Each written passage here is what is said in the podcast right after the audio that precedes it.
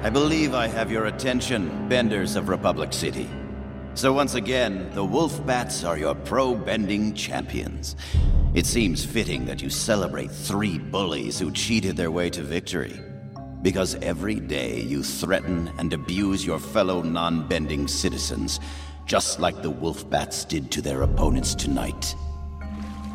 Those men were supposedly the best in the bending world, and yet it only took a few moments for me to cleanse them of their impurity. Let this be a warning to all of you benders out there. If any of you stand in my way, you will meet the same fate. Now, to my followers. For years, the Equalists have been forced to hide in the shadows. But now, we have the numbers and the strength to create a new Republic City. Welcome back to the Bittagers podcast.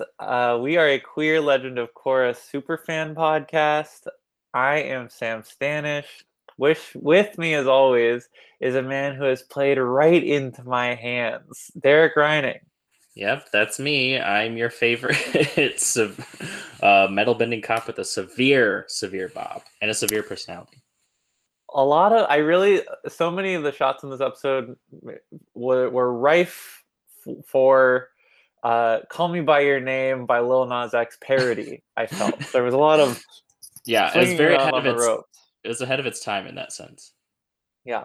We are humbly and thankfully and beautifully joined today by a man who has always had an advantage over us normal people, Mitchell Wilson.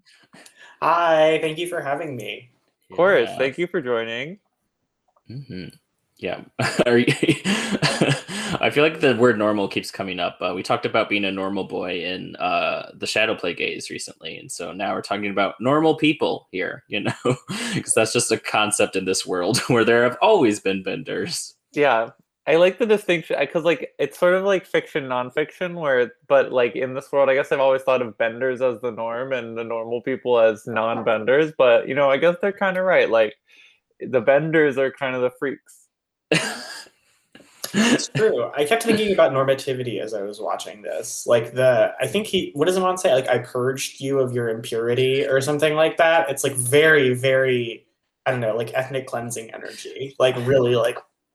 Yeah, it's rough. And it feels a little like, I don't even know, diffuse is like ideology. It's like, at first it seemed like the idea was like, they have an advantage over us, so we should stop that. But also it's an impurity. Like, I don't get it. It's a very confused message from our guy here, I must say. You would think that given that this is the main event, he would have his like speech planned out, sort of have it ready to go, ready to be clear with what he's saying. Yeah, even the show itself like cuts away from him after a certain point. You know, I'm really starting to suspect that this Amon fella is like a demagogue or something. I don't know. Wait, the thing from Stranger Things? You think he's that under the mask? One can only hope. That'd be cool. Ready to send these benders into a different dimension or whatever happens in that. Mitchell, will you tell us a little bit about your background with Avatar? What is up with that? How did you get into the show? Have you seen Legend of Korra before, etc.? Yeah, okay, so I'm Mitchell. I'm from New York. Know Sam and Derek from Twitter, and now Sam IRL. Met twice, be jealous.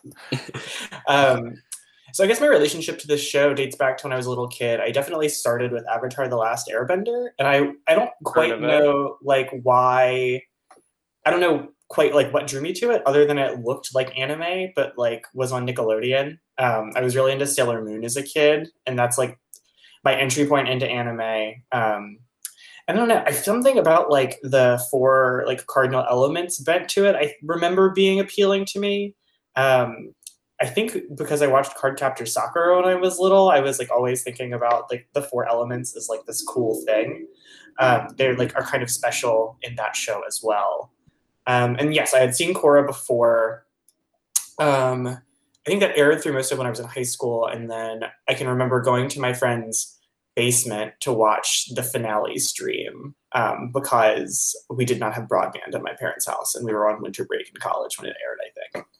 Yeah, I was in college when the finale aired, and like it was finals week, and I fell asleep before it was gonna go up online, and then I remember I woke up at like 11:30, and I was like, "Oh my god, it's out!" and immediately like put it on.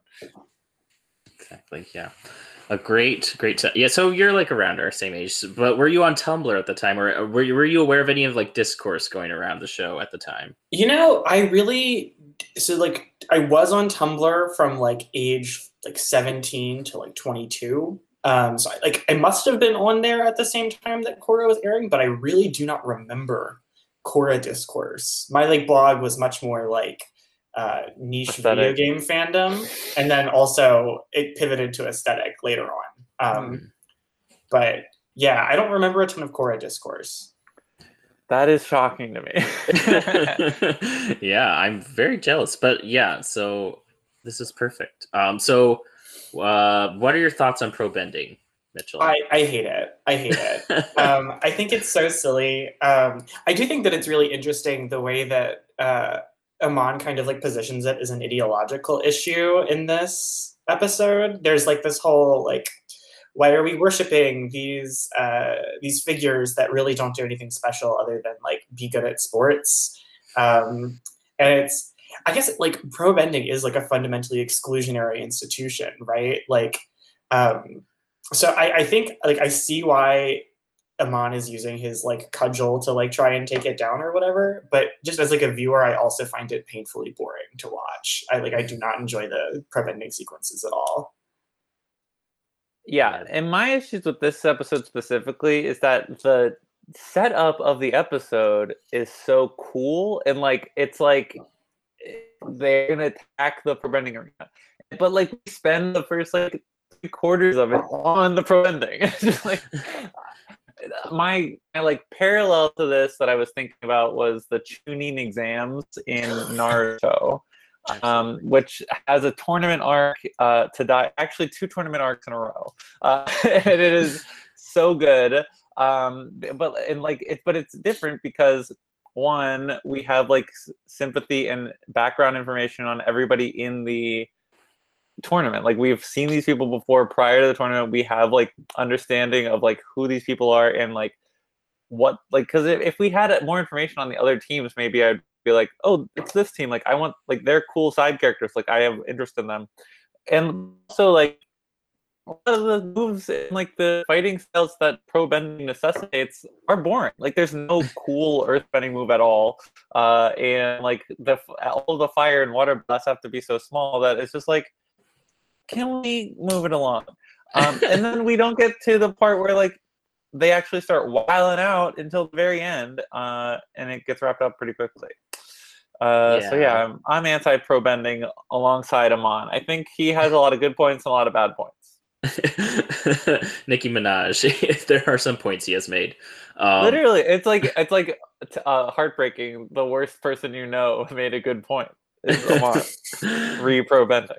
Yeah, like usually when I think about this episode, I'm like, yeah, that's one of my favorite episodes of the show, and I think it's maybe because I just think of the climax, and that's really a gorgeously animated climax. But like watching this, I was like, oh, like the just like the premise of it was like a little tenuous. Like it's weird to me that they like start by like declaring, "Yep, we're going to attack the arena." I feel like they should have gone almost like a Red Wedding sort of like boom, like, surprise, like this thing you thought was going to go a certain way is actually being taken over by something else. Like build up that mystery of like what Amon's plan is throughout the episode, and then we get to the arena and we figure it out. Not like, I'm going to attack the arena, we're gonna do it anyway, haha, got you. I still like, I don't understand what plan Lin thought she was avoiding here. She just thought if we get more bodies in there, it'll stop whatever he's gonna do. It I don't know, poor Lin. I don't know what she was thinking. Yeah, I mean, I guess it's not as, like, shocking or, like, twisty when, like, we know that this is the plan from the beginning, but I guess it is closer to, like, the guerrilla terrorist sort of thing they're going for with him, that, like, they're, like, calling in bomb threat, basically, and just, like, it's like they're daring them to do it anyway. But yeah, like I guess it could. It also could have been cool if we joined this up like in media res, like the Fire Ferrets were like against the whatever their names are, and like in the pro bending arena, and like immediately an explosion goes off or something like that, or like something like that. But you know, who needs to rewrite Legend of Korra? We do every single week. But okay, no, the final climactic fight scene was great. I felt it was a little fabricated when like Korra kept falling through the sky and Lin kept having to save her when it's like there was no reason given for this. Like there was a part where like Korra like goes into the water and she like shoots off into the sky and then suddenly she's not continuing to shoot up into the sky anymore, and then Lin has to save her with the like the hook swinging or whatever, and then she's also falling back into the arena, and it's just like she could save herself, but they have to have Lin like, I have to save her so that they can like start to bond more. But I was just like, this doesn't feel natural. Yeah, there's a lot of like Tenzin in this episode being like, you should really be nicer to Korra. Like you should, like you two would be besties. Like, or not, it does feel sort of forced. And, yeah. That's like the, I don't know, like I did like that aspect in terms of like, it's cute to see Lin and like Korra bond here, but it is, yeah, like we said, like it's a little shaky. Like, I mean, I feel like a lot of this episode is kind of shaky in terms of like getting to what they want, because like obviously the council, like when they go to the council meeting pretty early in the episode, when like Mako, Bolin, and Korra, these three characters, they step up and they're like, this is why pro bending is important. They're trying to justify it to not only the council, but they should be justifying it to us, the viewer. And even they don't seem convinced by like what they're saying. They're just like, yeah, it's fun and stuff. Like, my thing with that scene was, why is the whole room empty? Like, why are they the only people who are there, like, trying to like make this still happen? Like, if pro bending is like that big of a deal, like, it doesn't feel good that it's like a completely empty room of these like six people. Cavernous, gigantic, empty seats. Like, it just really gives off the impression that nobody cares about this. I have so many questions about the composition of this council. Like, I want to see the Republic City charter and like fully understand. So like they're all color coded, right? So like presumably there's a Southern Water Tribe guy, a Northern Water Tribe guy, a Fire Nation person, an Earth Nation person, and an Air Nation person, right? So like, does each nation get a representative on this council, and like for why, right? Like Tenzin is representing like all of five constituents or something, whereas everyone else is presumably representing like everyone who's descended from like, I guess like a diaspora into the city from all of the different nations. It's endlessly confusing.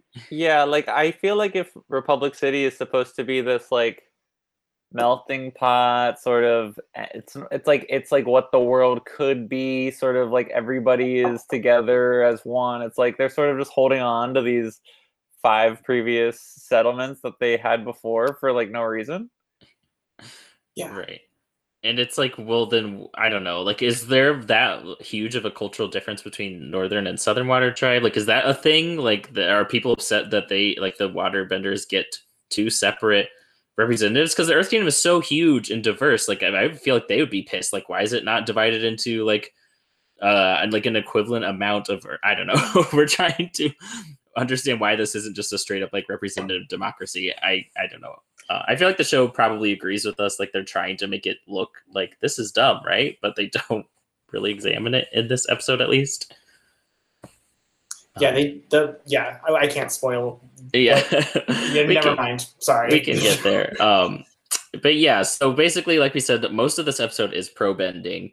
I will say the animation of these sequences, even though like they aren't particularly like, the animation is gorgeous, but even though the stakes are not really there to like reinforce that, and it's kind of repetitive. Like every single scene is like, the Wolfbats do something shady and the ref won't call it. Like, that's just every single beat of this fight, except for the really, really good Korra versus Tahno like beatdown, which I always love.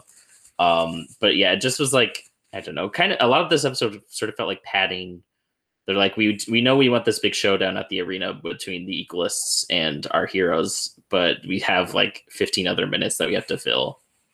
Yeah, the poor Tahno thing was really interesting. I felt that decision that they made to have it like fast forward and rewind, and we saw it a bunch of times, was like, so, like, I feel like they don't really do that very frequently, and it made it feel a lot more like a sports game, which was cool. Right. And we also get the introduction of these electro gloves, which is new and cute and fun and fashionable. Gotta wonder though, why there were there no pat downs, like, in this extremely, the whole idea was to have a lot of security here, and no one, I just am imagining that one Twitter video of the guy who just like hovers his hands over people for like 2 seconds and then just lets them pass. Well, who would check the popcorn? That's fair. I'm glad they have popcorn. Was the popcorn concessions guy like in on it? Do we think he smuggled the gloves in for them? I mean, I feel like a non-bender is probably more prone to having a service industry job. And so he probably is pretty sympathetic to the Equalist cause. Yeah, that makes sense to me. This is something like I noticed this time. I hadn't really thought about before, but I think maybe the implication here is that, like, speaking of who all is involved in this plot, like, I think maybe Amon paid off the refs. Like, I always assumed it was the Wolfbats, but it's like, now it makes sense that, like, since he's so into this idea of like postponing his showdown with Korra, of course he wants the other team to be the ones that he like makes an example of here. So I don't know if that's like the implication, but also they imply that the Wolfbats have done this before. So I don't, maybe the refs got double pay. And there's just both parties were like, yes, have Tahno win. Who knows? If only Korra had a secret stash of Avatar money that she could have used to pay off the refs. Exactly. But yeah, another like thing this reminded me of though was obviously like the Dark Knight Rises. I believe that came out after this, right? Though, but it would. I feel like they would have been made at the same time because I am having a sense memory of watching both of these the summer before my freshman year of college. Yeah, that makes sense to me. But yeah, it's very that, you know, dude in a mask, deep voice. That was shot in Pittsburgh. Oh. By that, I assume you mean this episode of Legend of Korra. Yeah, all the animation was done in downtown Pittsburgh. Rotoscoped over the Pittsburgh arena. I don't know what that's called. You got it. Is that actually a name? I didn't hear what you said. The Pittsburgh arena. That's what the name of the sports arena is, right? I couldn't tell you, but it's something. It's some kind of rink. It's got some. All of these arena names. The thing that doesn't track for Korra is that the Pro Bending Arena doesn't have like a brand name on it. It should be like Onion or Cabbage Corpse Arena. Exactly. I mean, they do kind of, they talked about like Flamio Noodles sponsoring stuff last week. True. And yeah, I did love the announcer in this episode. It was like they had 100%. Some good bits there. That was funny. Are any of the other teams sponsored besides the Future Industries Fire Ferrets? Because I think that's the only one that I remember them saying the full name for. I think everyone else is like a place, like the White Falls Wolfbats or the something Rapparoos, and then this is they're the Future Industries Fire Ferrets. I have no idea. Again, everything about pro bending is very not explained and strange. I feel like once again we are learning new rules in this very episode. Like, oh, fouls are a thing. I don't know. It's weird. I love the one where Mako's like, that was a hosing foul. Like the little lingo that they make up for all of the suspect stuff that the Wolfbats are pulling is endlessly funny to me. Hosing is just a silly word. They just keep making up shit, honestly. Making up shit is like fine, and it's obviously a fantasy show, so go off. But when it's like a game that you want me to care about, I need to know the rules.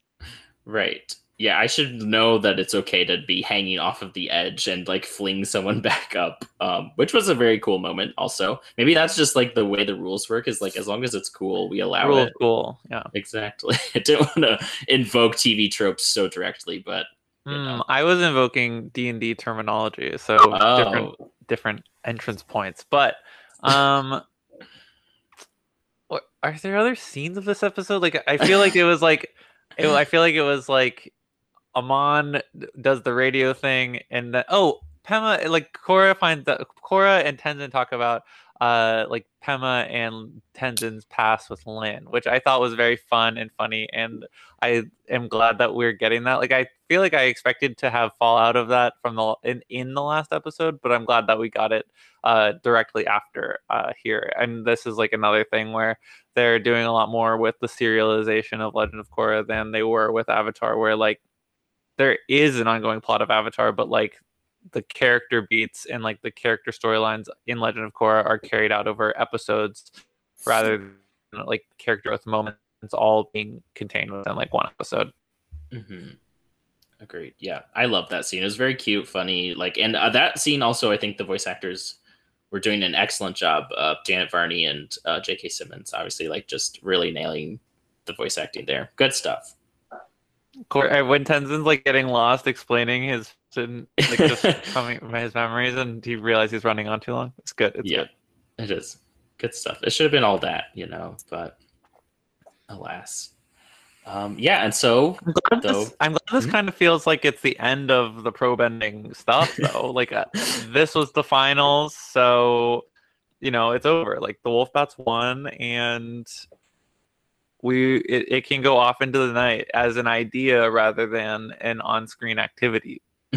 I really did. The one thing I will say about the pro-bending scenes just throughout the show, like the one thing that like made me able to forgive the sequence of the actual match in this show was the Wolfbats entrance. I am like obsessed with like the pyrotechnics and their like high camp capes and Wolfbat masks, and it's just like the silliest thing.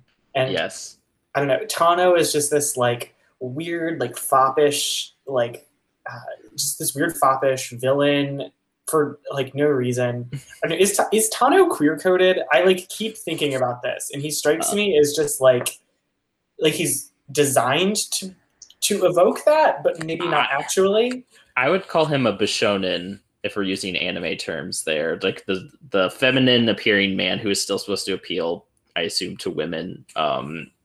Like he's kind of like what they were going for with Mako, I guess, which is like the bad boy whatever, but in a different form with weirder hair, I guess, is what Tahno is. But I do really like Tahno is a lot of fun in this episode.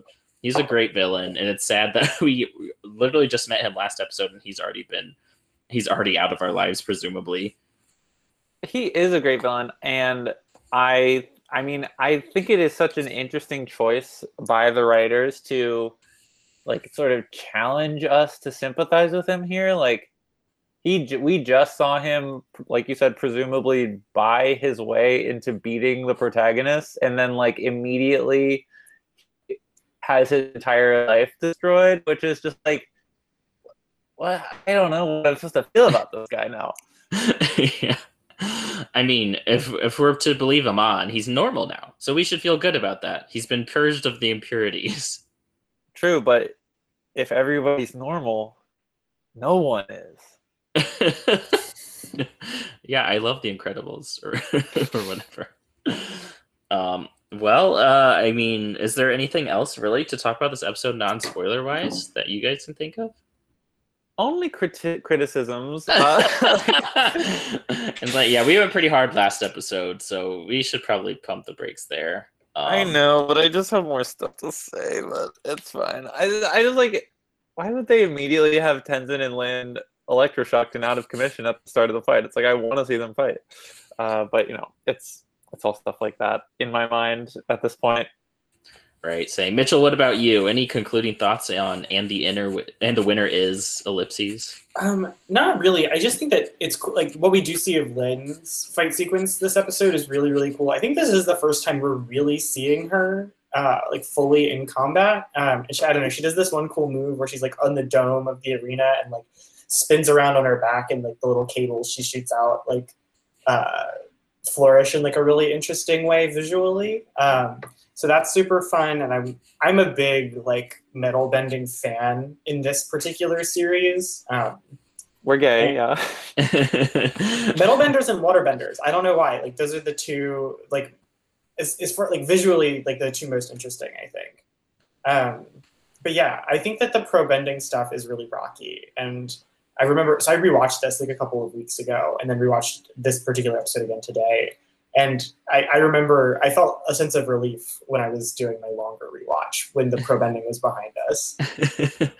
Yeah, that's fair. To go back to Lin, I will say, like, I feel like this is her first real episode, like where she's present throughout. Like in the first episode, we got her in this like interrogation scene, but she's really only on screen for like 30 seconds. And it's sort of like that which character had fewer than 15 minutes, blah blah blah. And then like in the she's also at like Tonrak's party, and he but she's really only there for a little bit. And so like to me, like, I just have such a stronger memory of Lin because like I feel like probably 100% due to being engaged in the fandom at the time, and just like, obviously I knew who Lin Beifong was, but like if you're watching this, this is like her first real episode to me as a new, like, if I'm like putting myself in the headspace of a new viewer. Right.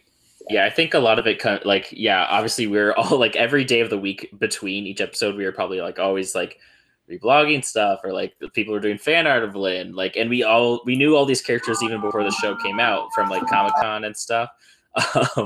So like, yeah, like Tahno, I think, is a great example of that too. He's literally only been in 2 episodes, but I feel like he just like looms a little larger just because like we saw his character design before the show started. We knew he would be in the show, and then like, I don't know. But when you like take the show at face value, yeah, this is like Lin's first real showing, and it's a great showing, honestly. Like perfect debut. She saved the Avatar twice. Did she say that Tahno was in like promotional materials for Korra? Yeah, I do not remember that. Yeah, they definitely like showed him like at Comic-Con when they were showing like character designs. I'm pretty sure they showed him off because. Why not? Because he's like a distinct character.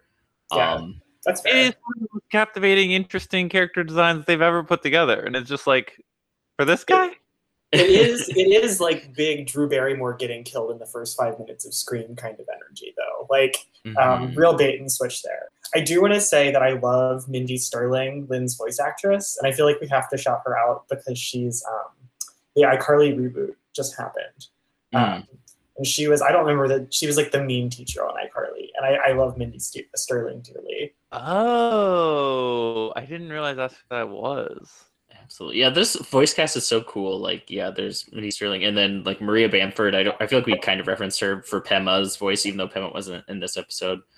Maria Bamford is Pema? Yeah, right? Isn't she? I'm pretty sure. I believe you. I guess before I keep, because I feel like it was like, they kind of were fans of they being the creators. Okay. Google confirms what I have believed for the last like 8 years or whatever. But yeah, they were just big fans of her as a comedian, and I guess reached out to her and got her to be this amazing pregnant woman who tells you to cheat or to be a homewrecker. I had no idea, but that rules. Exactly. Amazing voice cast, like we said. Those are concluding spoiler-free thoughts on episode six of Legend of Korra.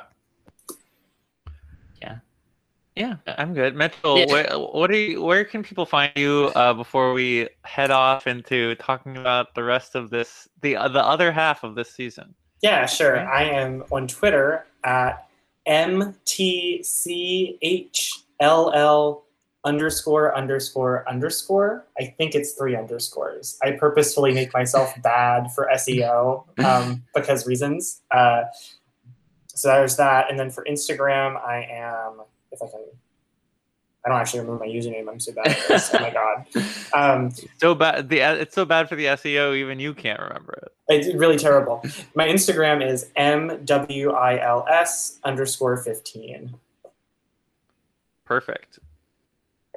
So, you can find me at Rain Derricks on Twitter. You can find me also at Shadowplay Gaze on Twitter and Instagram. No, just Twitter.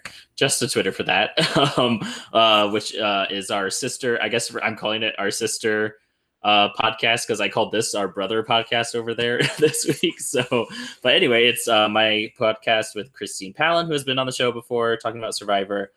And we talk about the 1997 anime Revolutionary Girl Utena. And I think everyone should listen to us and also watch the show. Yeah. I can't believe you would masculinize us in such a way to call us the brother podcast. But. Well, yeah, you know, as we all know, Revolutionary Girl Utena is all about binarism, and there are only two genders, and there's man and woman. Man and woman. You heard it here first, ladies and gentlemen. I'm at Sam Standish on Instagram and Twitter.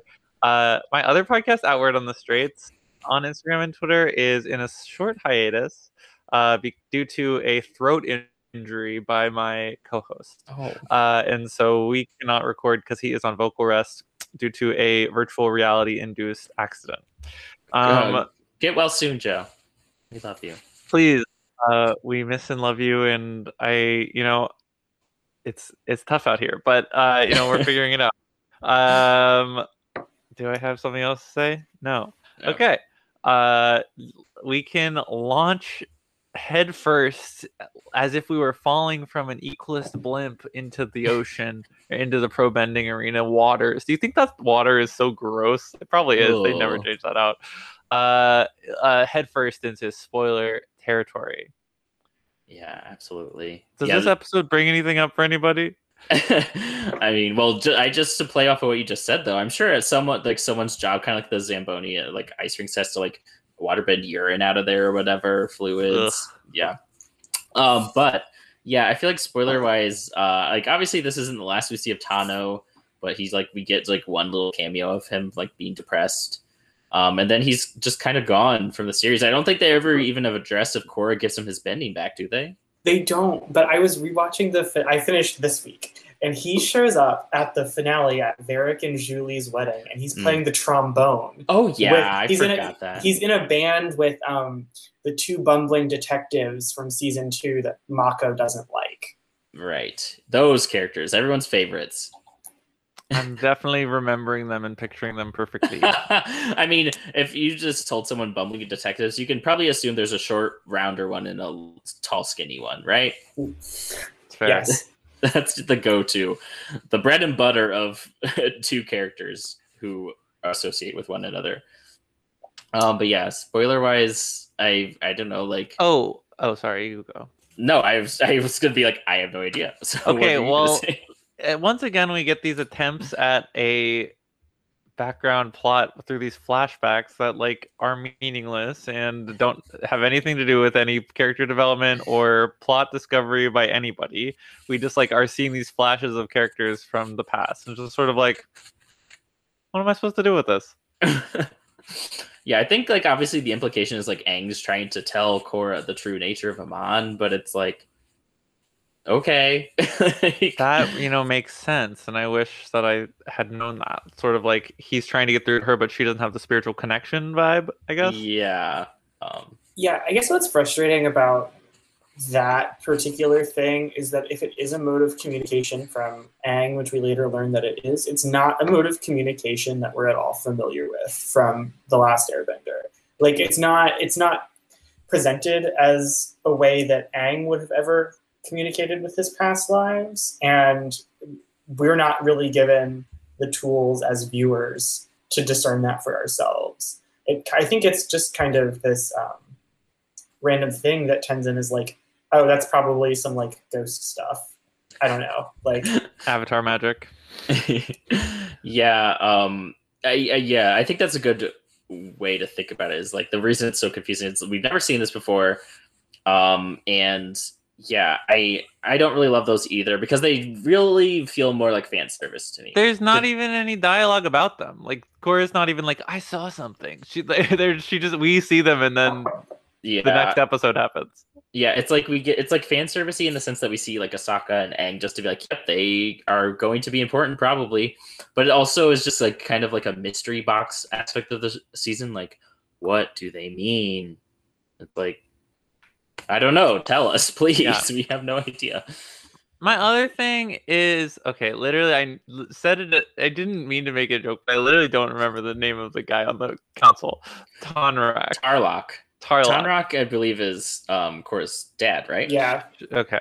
Okay, but Tarlock is just like also a villain asshole. Like he's not, because like when he discovers that Amon, like he doesn't even know his brother is Amon. Like you would think that they would have like they would be working in conjunction, but like they're not, and it's just sort of like, okay, like why, like what, why, who is, what is this?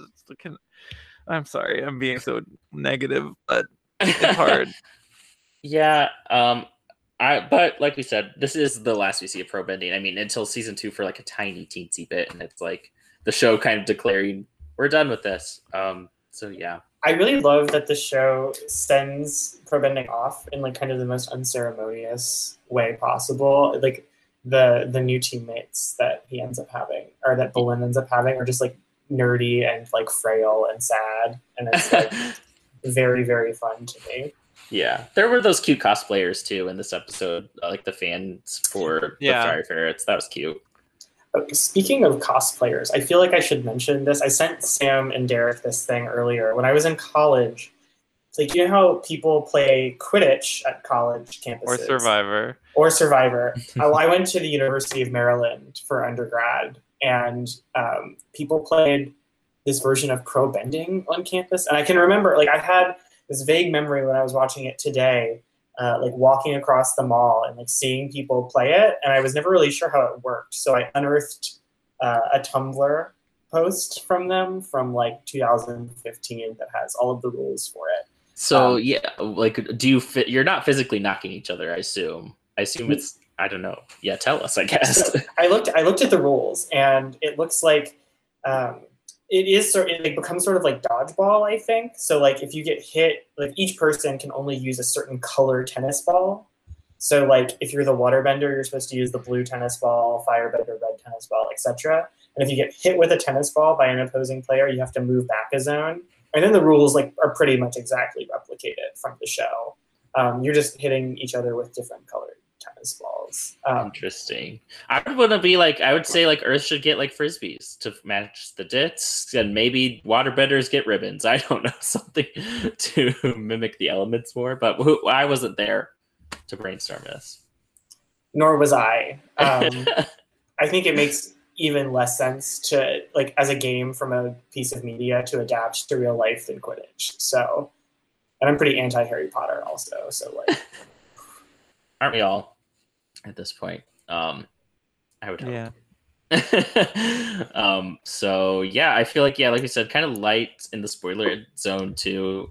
I was thinking, just because I'm always thinking of her, it is so bizarre that Asami is not present in this episode. She was not in the last one, and she is not in this one. To my, obviously I'm overstating, but like, where is the fallout from what happened last episode? Like, we still are not getting anything from her. Yeah, it's like the episode before, like the only thing that the writers took from it is like they introduced Tahno, and like we need to follow that thread and not the entire rest of that episode, which was about relationship drama. But then none of that really comes up here at all. Maybe they wanted to like make people think that she could be an equalist. I think, originally she was planned to be evil secretly, but then they kind of just turned her dad into that character instead. So yeah, I think that's sort of like the thing here is like we just see her here to like maybe like, ooh, maybe she's in on it, the femme fatale, but nope, it's her bear dad that lives that's right next to her, that's not beneath it all. Is next episode the go-karts? I believe so, right? I hope so. I want to see my girls together. Exactly. Yeah, I don't remember if that's before or after. No, it must be before we learn that her dad's evil. Yeah, it is, like, I think, because that's like when Korra goes to like his secret little dungeon or whatever. Mm-hmm. With all the chains and the mechs and stuff. Love that. Well, like, call me when you want. Exactly.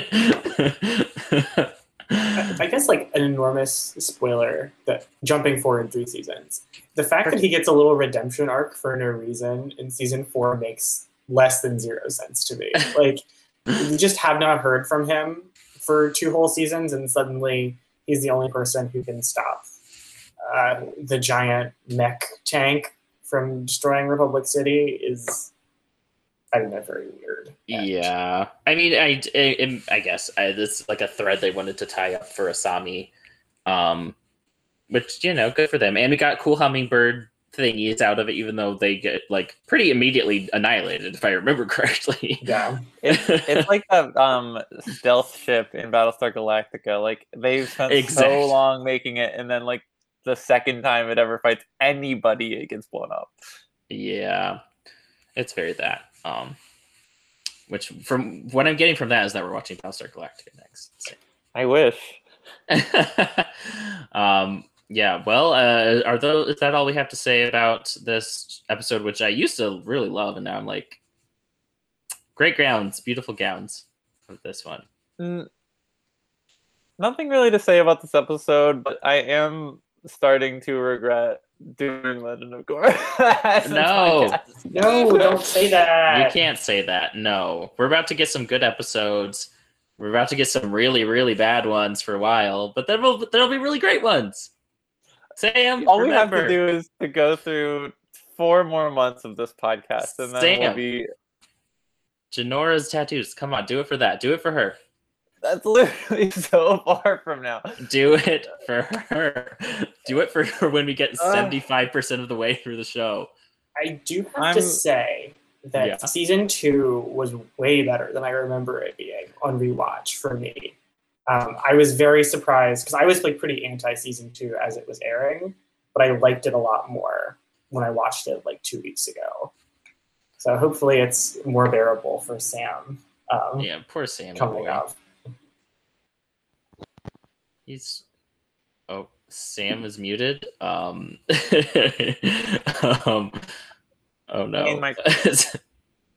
Okay. Should I just end this? Guise of positivity and just go hard and do how I feel about these things. Why not? Probably. I mean, I feel like we can make genuine. That does feel more genuine, and so then when we are praising the show, it's coming from a genuine place. I think that's fair. These last 2 episodes have really just knocked down my defenses, and I'm just not. Yeah, it's been a rough couple of episodes, but you know. I'm saying do it for books 3 and 4. That's what I'm looking for. And some, like, last part of book 2. Fun stuff. It'll be worth it, buddy.